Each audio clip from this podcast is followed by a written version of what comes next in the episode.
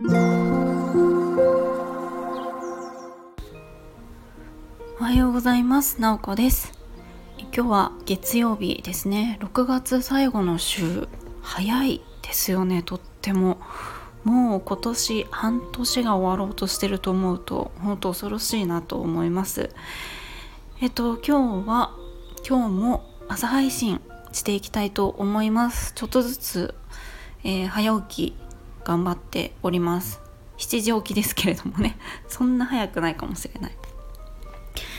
えっと今日はミニマリストは大事な選択ができる人っていうことでちょっとミニマリストの話をしたいと思います。過去に一度もミニマリストの話をしたことがないんですけれども今日突然し始めます、まあ、私自身はミニマリストではないんですけれどもミニマリストのような考え方うん、はすごく大事だなっていうふうに思っています。で、えっと、なんでこの配信をするかっていうと今日このテーマで配信をするかっていうとこの間ですね「エッセンシャル思考」っていう本を読んだんですね。これ読んだことある方きっとおられると思うんですけれどもちょっと前の本で2014年くらいかな？結構前ですよねあの割と話題になっていたりとかいろんな YouTuber さんが紹介していたりとかする、えっと、本なんですよね。エッセンシャル思考って、えっと、簡単に言うとより少なくしかしよりよくっていう感じでエネルギーをいろんなところに分散させていろいろやるみたいな感じの考え方ではなくって一つすごく狭く自分の大事なことを見極めてそこに集中するより少なくしてけれどもより良くしていくっていう思考のことなんですよね。でまあこの本すごく面白かったので是非あのいろんな人に読んでもらいたいなっていう感じなんですけれどもこれ読んでたら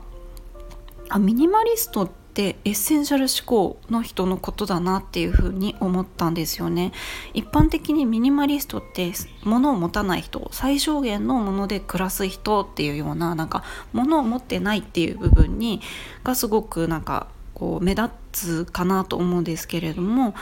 えっと、本質的な部分ってそこではなくって自分にとって本当に必要なものだけを持つことで豊かに暮らしている人豊かに生きているっていう人だと思うんですよね。であのその要素がすごく強いなというふうに思ってます。ミニマリストってあのそういう考え方をしている人なんですよね。まあ、それって自分にとって必要なものが何か分かってる人ですよね。少ないもので豊かに生きてるっていうことはその少ないものが自分にとって大事なもの必要なもの自分を豊かにするものっていうのが分かってることつまり大事な選択ができてるっていうことだなというふうに思っています。でそうそうそうなのでなんか私もこの、うん、考えはすごく大事にしたいし参考になることがたくさんあるなっていうふうに思いました。で、えっと、私はフリーで仕事をしているんですけれどもやっぱり選択することがすごく会社員時代よりも多くって一つ一つ自分で選択できる自由度はあるけれども自由度が高いからこそその選択がすごく重要だなというふうに思っています。結構、うんと、何でもやりますみたいな姿勢とかは、えっと、すごく何て言うかあのいろいろ吸収しようとするとかそういう意味合いもあってすごくいいことっていう風にされてると思うんですよ。結構そういうのって染みついてませんかね。私やりますみたいなのがあすごくなんか学ぼうとする姿勢があっていいねみたいなところとか、うんと、あとは他人からの目というかあこれなんか断りづらいからあのこれ言っとこうとかうんと、そういうのもあると思うんですよね。あとはこうどうこう見られたいかみたいななんか仕事できないって思われたら嫌だなとか何かいろいろな何というかそのイエスという中にはいろんな感情があると思うんですけれども結構そういうのってあのしっかり考えてみると余計だったりするんですよね結構ノーと言っても全然問題なかったりとかあなんかあ私できないですとかいけないですとか言っても全然普通にあの大丈夫だったりするんですよね。私あのエッセンシャル思考の本を読んでいろいろこう自分で整理とかして、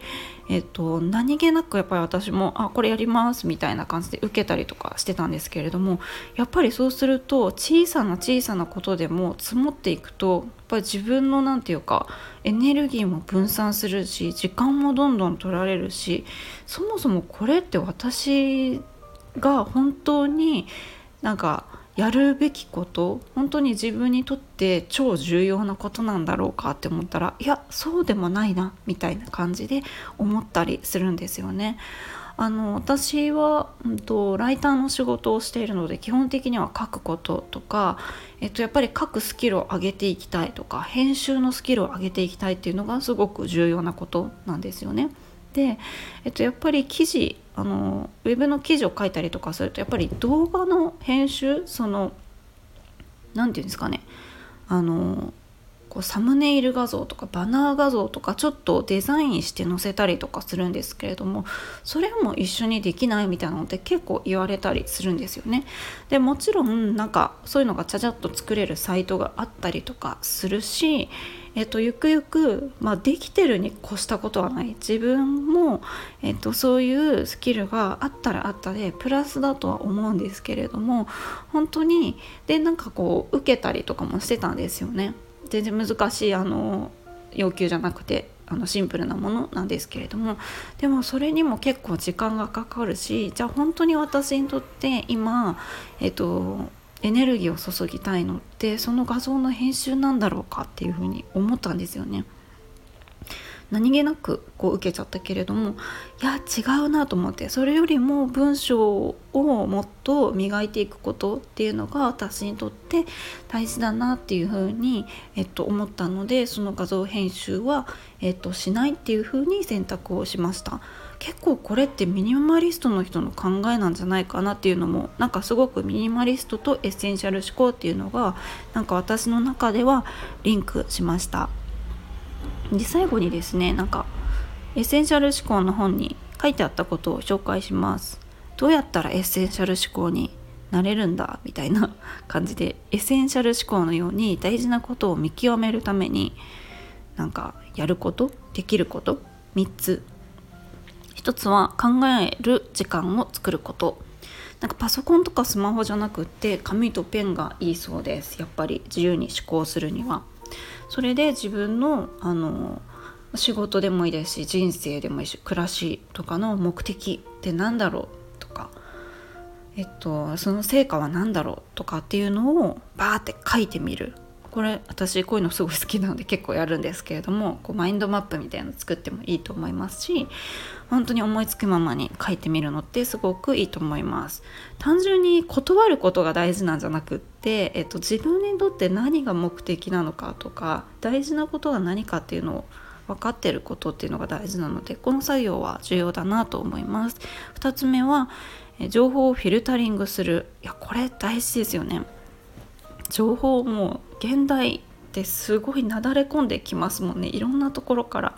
情報が来るなと思うので結構無駄な情報がノイズが多いっていうのが書いてあってまあそういうところを自分でフィルタリングしていくっていうのは大切ですよね。私は結構通知はミュートとかにしているので携帯はあのー、通話？あの電話がかかってきたらなりますけれどもそれ以外は全くあの静かなスマホです。自分から開かないとえっとまあなんかえっとなんかアイコンえっとアイコンっていうんですか？あの赤い丸1みたいなの出るようにしてるアプリもありますけれども、えっと、基本的にはなんかこう Twitter とかえっと、そういうのはあの通知全く来なかったりとか Facebook とかは、えー、アンインストールしていたりとか結構、うんと、なんかその辺は調節してます。そして最後これめっちゃ難しいなと思うんですけども90点ルール。90点ですよ。90点ルールってどういうことかっていうと何か選択する時これをやるかやらないかイエスというかノーというかっていう時に自分の中の基準を作っていて90点以上だなって思ったのしか受けないっていう風にする。だからめちゃめちゃ絞られるんですよね。結構80点とか70点とかでもあまあまあいいかなとかで受けたりすると思うんですけどそうじゃなくてもっと厳しくして90点っていうところでえっとイエスというなんかそうすることでえっと、いろんな余計なものに自分のこう人生を埋め尽くされないで本当に重要なものだけを取りに行くことができるみたいな感じですね。これは結構難易度が高いなと思うんですけれどもきっとミニマリストの方はこれが自分のその生活身の回りの、えっと、物の選択とかはできてるってことですよね。うんなんかこれ本読んだのちょっと前だったんですけれども改めてあの見返したりとかもう一回整理してああちょっともう一回この思考を意識しようっていうふうに今日は思いました。えっと、参考になる部分があったら嬉しいです。ちょっと長くなりました。今日も最後まで聞いていただきありがとうございます。もいもい。